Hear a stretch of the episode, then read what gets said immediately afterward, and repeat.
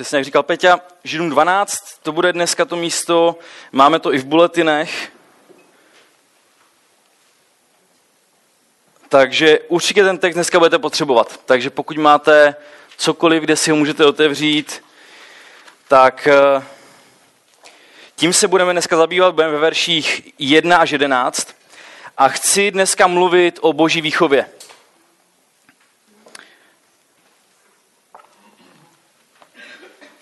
Když se řekne výchova, a těm z nás, kteří jsou děti a mají rodiče, který musí poslouchat, tak se jim s tím spojí možná neúplně příjemné věci. Protože výchova znamená, že vám někdo říká, co nemůžete dělat, nebo co máte dělat, co nesmíte dělat. A možná, když jste rodiče, já v té roli nejsem, ale máme akorát kočku, a, taky vychováváme, ale asi to je trochu ještě jiný než s dětma. A, když jste rodič, nevím, jestli byste řekli, že výchovu nebo vychovávání svých dětí máte rádi. Ale předpokládám, že to děláte, možná i přesto, že to nemáte rádi, tak to děláte proto, že milujete svoje děti a víte, co je pro ně dobrý a co pro ně dobrý není. Co by mohlo ublížit a co jim naopak mohlo pomoct. Z čeho budou mít radost a co jim přinese jenom slzy a poběžejí k vám s brekem. A dneska se podíváme nejenom, nebo a tady tohle bylo spíš takový, aby jsme si to dokázali představit, tu výchovu, ale dneska budeme se bavit o výchově, kterou dělá Bůh s náma. On je v roli toho rodiče, my jsme v roli těch vychovávaných dětí.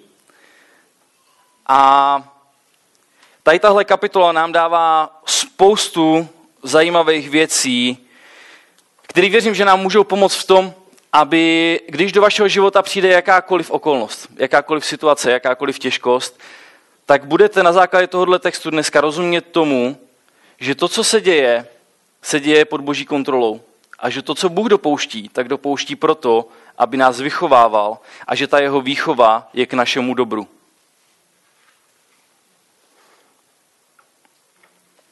Nezačneme číst Židům nebo Hebrejům 12. kapitolu.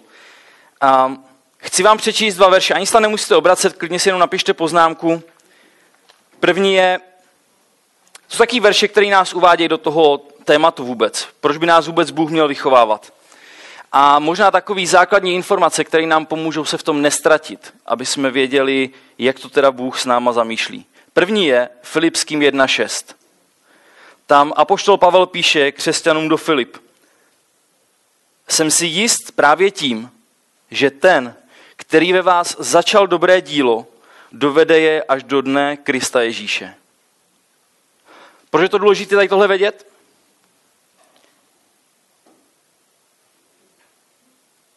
Protože on říká, že nejenom, že tuší nebo předpokládá, ale on tady, Pavel, říká, že je si jist právě tím, že ten, který vás začal dobré dílo, Bůh skrze víru v Ježíše, dovede je až do dne Krista Ježíše, do toho dne, kdy přijde Kristus. To se může stát, že my, že my umřeme a potkáme Krista, to se může stát, že tak, takže my budeme tady na téhle zemi a Kristus znovu přijde.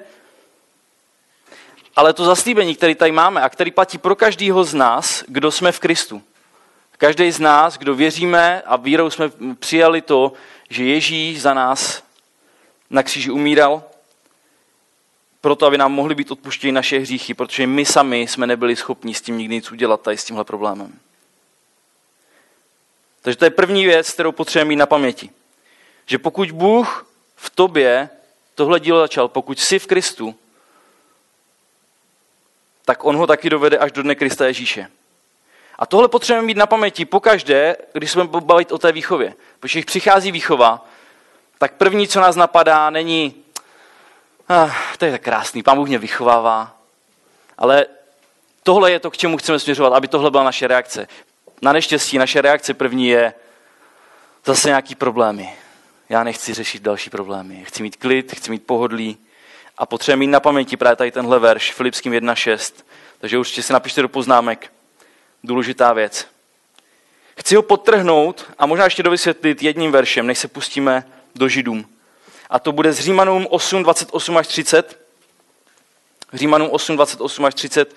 Přečtu to A řeknu znovu, proč je to důležitý pro ten náš kontext boží výchovy, kterou Bůh se svýma dětma dělá. Římanům 8, 28 až 30. Víme, že těm, kteří milují Boha, všechny věci spolu působí k dobrému. Těm, kdo jsou povoláni podle jeho předsevzetí, neboť ty, které předem poznal, také předem určil, aby byli připodobněni obrazu jeho syna, tak, aby on byl prvorozený mezi mnoha bratřími, které předem určil, ty také povolal, a které povolal, ty také ospravedlnil, a které ospravedlnil, ty také oslavil. Podobnej, podobná důležitost jako u těch Filipským 1.6, aby jsme si uvědomovali, co Bůh má v plánu v našem životě. V tomhle textu se dozvídáme ve 29. verši, že jeho cílem je, aby byli připodobněni obrazu jeho syna. My tomu v křesťanství říkáme posvěcení. A tohle je boží záměr s náma. Takže pokud jste do teďka nevěděli, jste křesťani, věříte v Ježíše, to, co pro vás udělal, ale nebyli jste si jistí tím možná, jaký je smysl vašeho života, nebo co po vás pán Bůh chce, tak tohle je to, co po vás chce.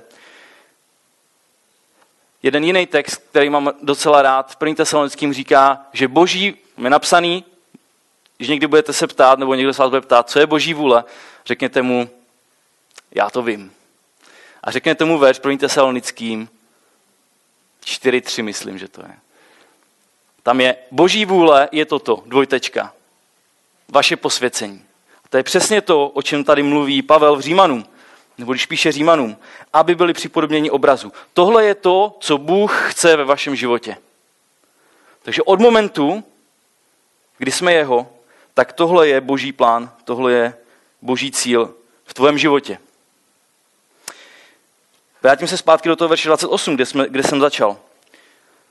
Víme, že těm, kteří milují Boha, všechny věci spolu působí k dobrému. Víme, že těm, kteří milují Boha, Dobře, takže pokud jsme křesťani, věřím tomu, že nemůžeme jinak, než milovat Boha, ačkoliv náš život někdy podle toho nemusí vypadat. A je napsaný, že všechny věci spolu působí k dobrému. Ne některý, nejenom ty, které jsou pro nás příjemný, ale všechny věci spolu působí k dobrému. A pokud byste se ptali, tak co je to k tomu dobrému?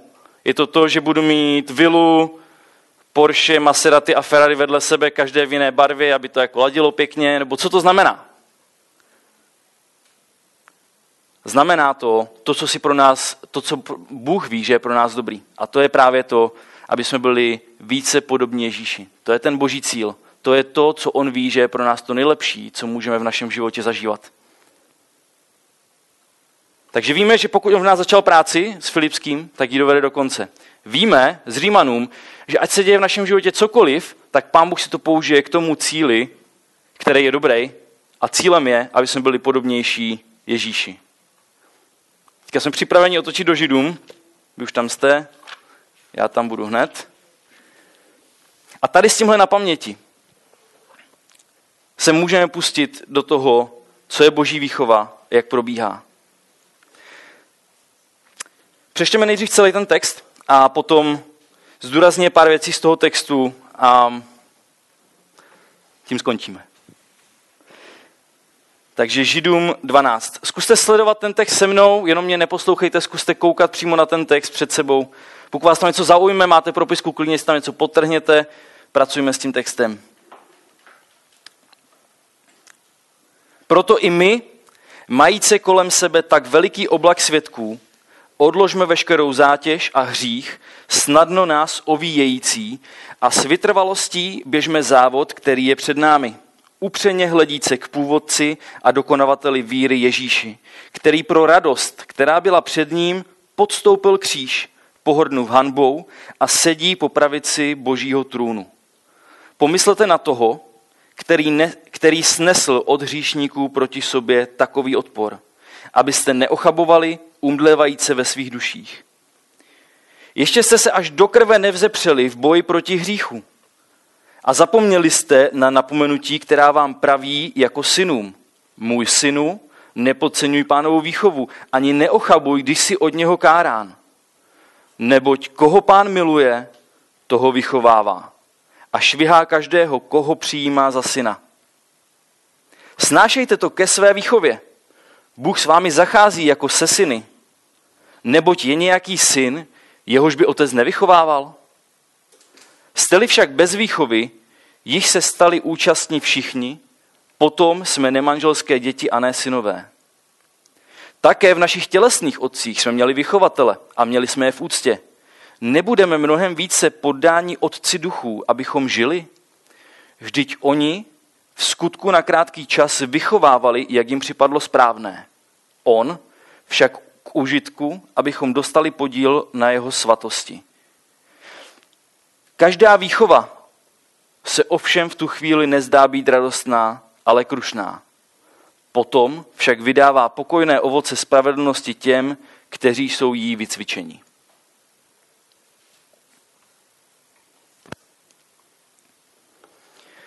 Skočili jsme do Židům do 12. kapitoly. Předtím v 11. kapitole pisatel Židů a ukazuje příklady víry. Ukazuje na lidi, kteří udělali neskutečné věci. Neskutečným způsobem se obětovali, neskutečným způsobem trpěli.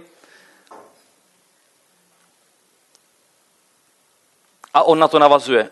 A v první verši říká, proto i my, majíce kolem sebe tak veliký oblak svědků, odložme veškerou zátěž a hřích snadno nás ovívající, ovíjející a s vytrvalostí běžme závod, který je před námi.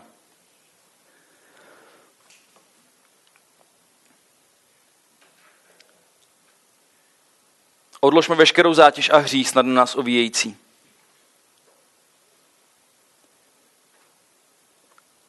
Druhý až třetí verš. Druhý až třetí verš je jeden z nejdůležitějších v té pasáži, proč nám říká, kde na to máme brát sílu. Nejenom, že víme jako křesťaní, že se máme nějak chovat, nemáme lhát, nemáme krás, nemáme podvádět, ale tady Pavel říká, a, pardon, nevíme, jestli to byl Pavel, tady pisatel židů říká, a, kde se bere síla. A on říká, když teda, říká nám, od, uh, zbavujte se hříchu, odstraňte veškerou zátěž, běžte závod, který je před námi. A my už teďka víme, kam ten závod směřuje. My víme, že tenhle závod směřuje k tomu, že já, Květa, Mira, Luboš, Naty, mám být víc podobní Ježíši. A pán Bůh proto udělá všechno. A tady ten závod, který běžíme, druhý verš, upřeně hledíce k původci a dokonavateli víry Ježíši. Když člověk běží, já občas chodím běhat, je důležitý vědět cíl, kam chcete doběhnout.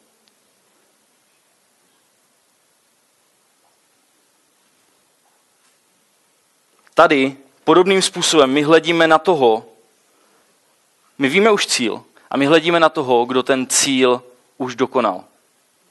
Upřeně hledíce k původci a dokonavateli víry. Bez Ježíše bychom nebyli křesťani. Bez Ježíše by tady nebyl žádný kostel, by nebyla žádná církev. Ježíš je ten, který nás uschopňuje, který je původce, od kterého to všechno začalo, abychom vůbec mohli mít víru. Tento, ten text pokračuje dál. Ježíš, který pro radost, která byla před ním, podstoupil kříž který pro radost, která byla před ním, postoupil kříž. Ježíš od začátku věděl, co čeká. Nebylo to tak, že by Ježíš byl vynechaný z nějaké diskuze mezi otcem a duchem. Byli u toho všichni tři. Víme, že tady tenhle plán na záchranu skrze Ježíše, skrze kříž, byl ještě před stvořením světa. A vidíme, co byla motivace Ježíše, proč do toho šel který pro radost, která byla před ním, podstoupil kříž. Ježíš se vzdal svojí božské moci a slávy dočasně, proto, aby trpěl, protože viděl, že za tím utrpením bude radost, která bude mnohem převyšovat to dočasné utrpení, který musel podstoupit. Pro radost, která byla před ním, podstoupil kříž, pohrdnuv hanbou, Nekoukal na to, že bude zahambený. A nyní sedí po pravici božího trůnu. Pomyslete na toho, znovu mluví o Ježíši, třetí verš, pomyslete na toho, který snesl od hříšníků proti sobě takový odpor. A proč? Abyste neochabovali, umdlévajíce ve svých duších. Nejenom, že Ježíš je ve druhém verši původce a dokonavatel naší víry, ale my vidíme, že on podstoupil tady tohle všechno mimo jiné proto, aby my jsme skrz to byli pozbuzeni, aby my jsme skrz to měli sílu, kterou sami v sobě nikdy mít nebudeme, ale aby jsme viděli, že tady tohle máme v něm. To slovo abyste je hrozně důležitý. On říká, proč to Ježíš udělal. Abyste neochabovali umdlévající ve svých duších. Kdy se nám tohle může stávat? Kdy můžeme ochabovat umdlévající ve svých duších? Může být jakákoliv životní okolnost, která přijde, která vás překvapí, která vám možná vezme to, co jste chtěli, nebo vám dá něco, co byste hrozně moc nechtěli. To může být spojený s nemocí, s prací, s výchovou dětí, ve vztazích, ve vztazích s dětma, s rodiči, s manželem, s manželkou. A on nás pozbuzuje. Chci, aby jsme měli právě na paměti i ty ostatní texty, které nám říkali, že pokud on v nás tohle začal, tak to taky dovede do konce. A Římanům, který říká, že všechno Bůh používá k dobru. K tomu, aby jsme byli víc podobní Ježíši. Takže tohle je to, proč my můžeme vůbec tu výchovu, kterou nám Bůh dává, proč ji vůbec můžeme překonávat. A on tady vyzývá, ten pisatel své čitatele ve verši 4 a říká jim, ještě jste se až do krve nevzepřeli v boji proti hříchu. Ještě jste neudělali všechno pro to. A to zase může znamenat různé věci. Ježíš říká v evangeliích, že pokud tě svádí tvá ruka, máš se jí zbavit, máš si ji odseknout. Pokud tě svádí tvé oko, je lepší pro tebe, abys přišel do nebe s jenom s jedním okem, než abys tam nepřišel vůbec. Jinými slovy, máme udělat všechno pro to, aby jsme utíkali před hříchem. Ještě jste se až do krve nevzepřeli v boji proti hříchu.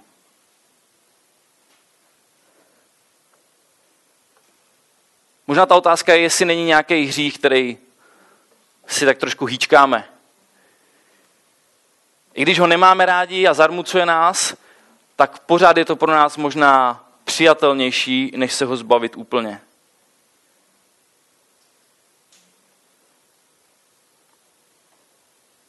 Vy znáte váš hřích, vy víte, co můžete udělat pro to, a abyste k němu nebyli pozbuzováni, abyste udělali všechno pro to, abyste se mu mohli vyhnout. Ještě jste se až do krve nevzepřeli v boji proti hříchu. Pátý verš. A zapomněli jste na napomenutí, které vám praví jako synům. Můj synu, nepodceňuj pánovu výchovu, ani neochabuj, když si od něho kárán.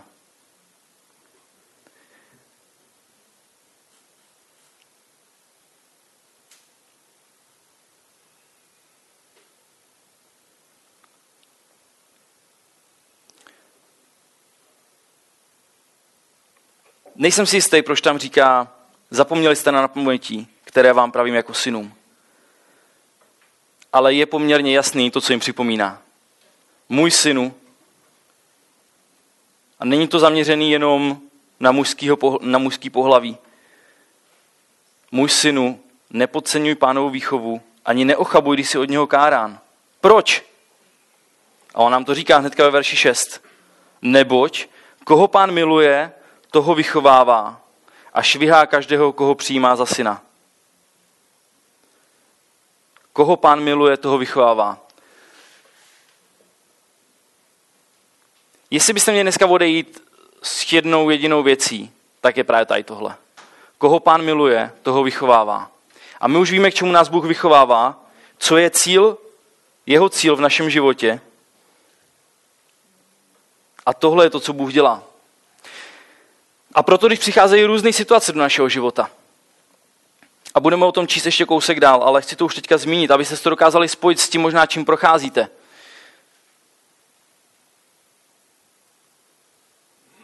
Koho pán miluje, toho vychovává a švihá každého, koho přijímá za syna. Víme, že to, nemu, víme, že to není to, že by přišel z nebe nějaký nebeský byč a Luboše by švihal. Pán Bůh se k tomu používá okolnosti našeho života. Někdy náš vlastní hřích si k tomu využívá. Někdy si k tomu využívá hřích někoho, kdo je okolo vás.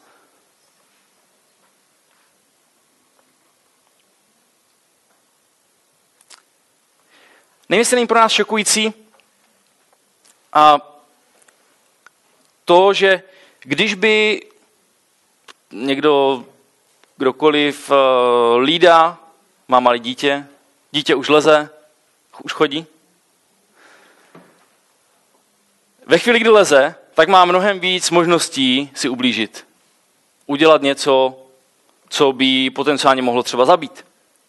Nebo minimálně hodně zranit. Nám nepřijde vůbec překvapivý to, že lída jí něco zakazuje. Nám vůbec by nepřišlo šokující, kdyby byli tady v parku, Anička by si tam hrála a teďka by začala líst a šlo by to, tak by utíkala rychleji, rychleji, po těch čtyřech prostě. A najednou by tady se dostala prostě už k cestě. A teďka už by směřovala k tomu, že tam po těch čtyřech docupitá a zrovna tam pojede nějaký auto, který by mohlo přejít. Nikoho z nás by nešokovala myšlenka, co to je za hroznou matku, která jde a vezme svoje dítě a odnese ho zpátky do bezpečného parku. Nikoho z nás by to nešokovalo. Protože chápeme, proč to dělá. Dělá to proto, aby její dítě si neublížilo. Někdy to ale nechápeme, tady tenhle princip, když řešíme.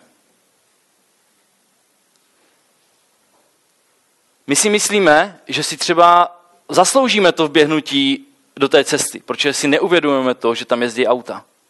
A můžete si to převíst na jakýkoliv váš říž, na jakoukoliv vaši situaci, ve které se zbytečně vystavujete nebezpečí toho, že upadnete do hříchu.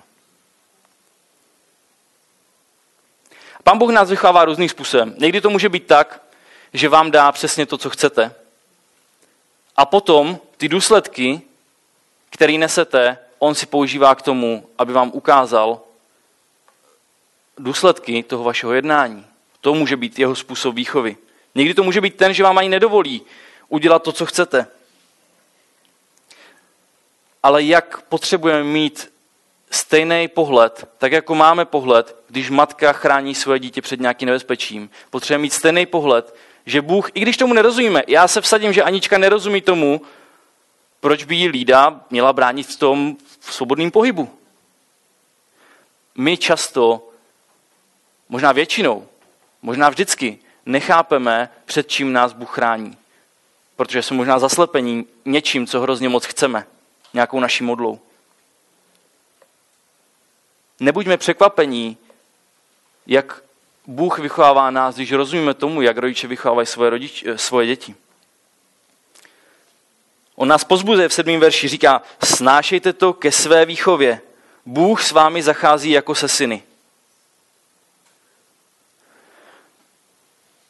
I v kontextu tady téhle knihy Židům, i v kontextu celé Bible, a nejsem ani asi schopnej se svýma vědomostma říct, jak hrozně zásadní je to, že Bůh považuje někoho za svého syna. Ale je to jako fakt velká věc. To, že se můžeme nazývat božími syny. A proč syny? Protože synové byli jediní, kteří dědili.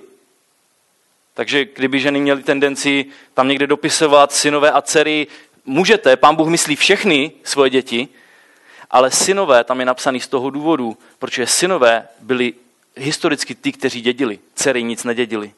A tady jde o to dědictví, kterými dostáváme. Bůh s vámi zachází jako se syny. A on tady začíná takovou polemiku v tom sedmém verši. Neboť je nějaký syn, jehož by otec nevychovával, tady se bavíme teďka o tom, o tom světským. Říká přesně tady tohle. Každý otec svého syna vychovává. Jste-li však bez výchovy, osmý verš, již jste, se, již jste se stali účastní všichni, potom jste nemanželské děti a ne synové. Pokud nejste, pokud vás Bůh nevychovává,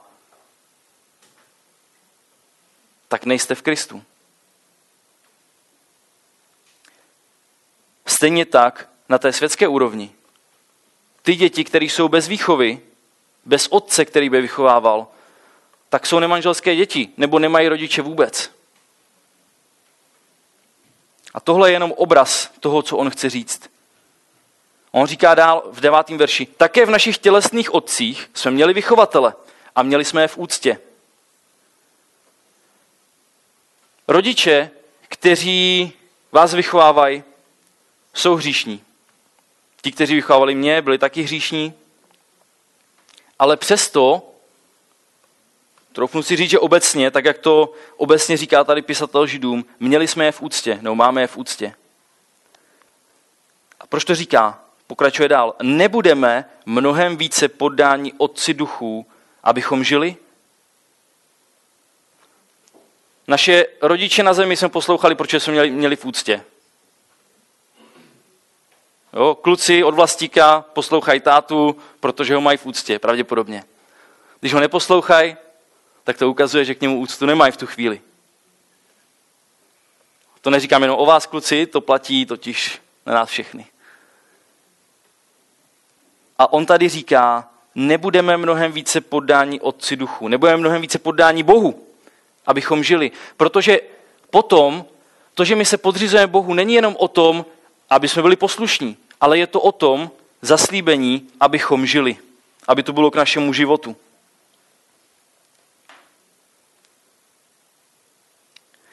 Desátý verš. Vždyť oni, otcové pozemští, vždyť oni v skutku na krátký čas vychovávali, jak jim připadlo správné.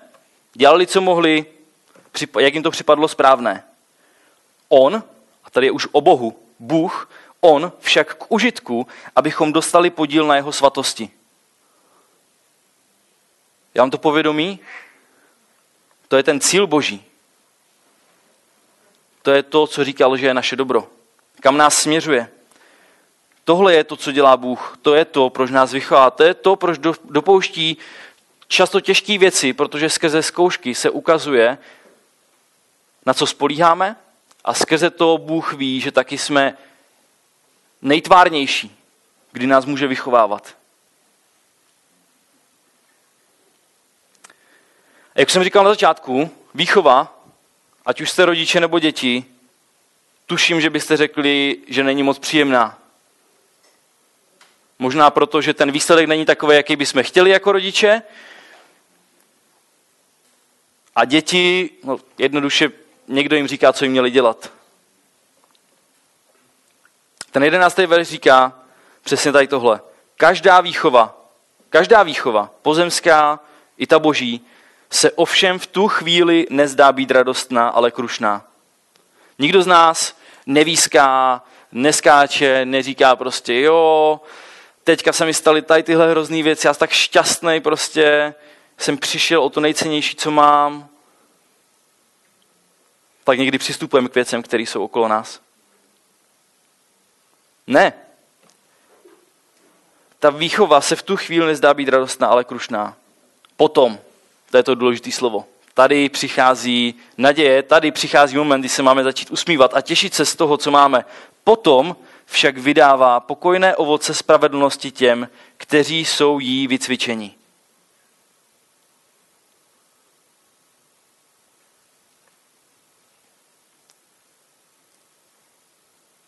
Jsem si jist právě tím, že ten, který ve vás začal dobré dílo, je dovede až do dne Krista Ježíše. Pokud jste v Bohu, jste-li v Kristu, máte obrovskou naději.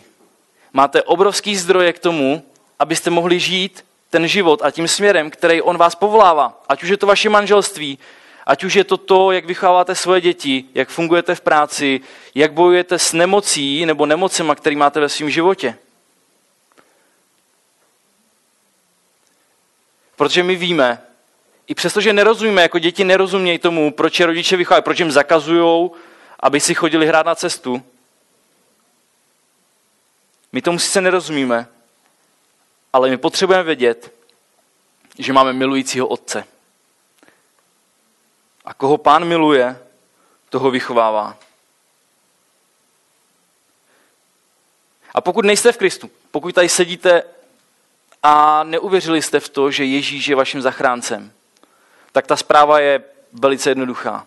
V nás jako v lidech není nic, co by mohlo způsobit to, že se Bohu zalíbíme. Ale, ale přišel Ježíš, který podstoupil to, co jsme tady četli, právě proto, aby nám mohla být skrze víru v něj a v to, co on udělal, dána jeho spravedlnost. Aby nám mohly být odpuštěny hříchy, které nám jinak nemohly být žádným způsobem odmazány nebo od, oddělány. Jedině skrze to, že Ježíš se před nás postaví a my můžeme, si, můžeme se těšit z jeho spravedlnosti.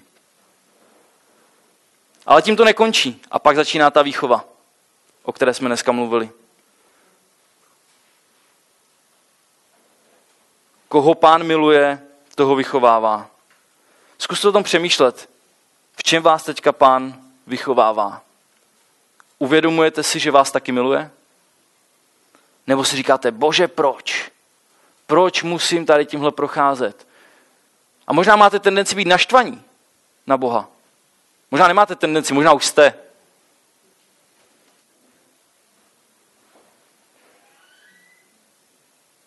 My potřebujeme z tohohle činit pokání a říct si pravdu. Pravda je, koho pán miluje, toho vychovává. A my se z toho máme radovat. To nemá být něco, nad čím bychom měli truchlit. To má být něco, co nám má přinést obrovskou radost a naději, protože víme, i když nevíme proč, pán Bůh dělá v našem životě to, co dělá.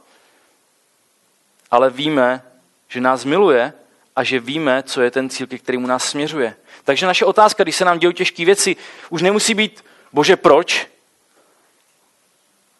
Ale bože, čemu mě chceš naučit? K čemu mě chceš vychovávat tady v téhle situaci? Když už jsem v manželství s takovouhle ženou, čemu mě chceš naučit? Trpělivosti?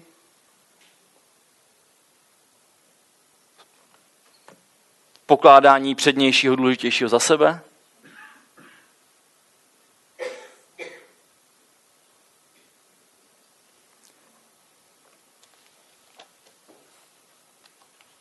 Víme, že těm, kteří milují Boha, všechny věci spolu působí dobrému. Koho pán miluje, toho vychovává. Jsou modlit. Otče, prosím tě, jestli, jestli se mi nepodařilo přenést tu zprávu tvojeho slova, tak aby ty to udělal svým duchem. Aby každý z nás, kdo tady sedí a kdo je v Kristu, kdo tě poznal, aby mohl prožít tady tohle obrovské potěšení a naději skrz to, že vidíme tebe, dokonavatele naší víry. Skrz to, že vidíme, že ty ses obětoval tak hrozně moc proto, aby my jsme mohli být potěšeni. Aby jsme nebyli zlomení v těžkostech, které přichází do našeho života. A nakonec, aby jsme mohli vidět, že všechno, co se děje, každý konflikt, každá nemoc, každá těžkost, každá nepříjemnost, každý problém, který ty dopouštíš do našeho života, používáš si k tomu, aby z nás vychovával. A prosím tě, aby to, co si budeme připomínat, to, co nám svým duchem budeš připomínat v momentech, které jsou těžký, bude právě to, že si připomeneme jednou, jednu jednoduchou, krátkou pravdu. A to, že máme milujícího otce, který ví, co se děje. A který dopouští ty věci právě proto, aby nám dával růst, aby jsme se mohli radovat z něj, aby jsme se mohli radovat v Ježíši, dokonavateli a počátku naší víry. Prosím tě, aby z touhle nadějí jsme mohli nejenom odcházet my dneska, ale aby jsme možná mohli takovýmhle způsobem s někým otevřít Bibli, říct, hele, tady je Židům 12. Aby jsme mohli být těma, kteří budou níst naději dál. Aby takovýmhle způsobem se mohla i tvoje církev ukazovat před ostatníma, že má naději, že ví, jakýho má otce, i když neví, proč se děje to, co se děje. Díky za tu naději, za tu pozbuzení, který máme v tvém slově, že ho máme A dej, ať i z tohohle my se můžeme radovat. I když v tu chvíli to často nejde, ale ať se můžeme radovat z toho, že rozumíme tvým záměrům v našem životě. Amen.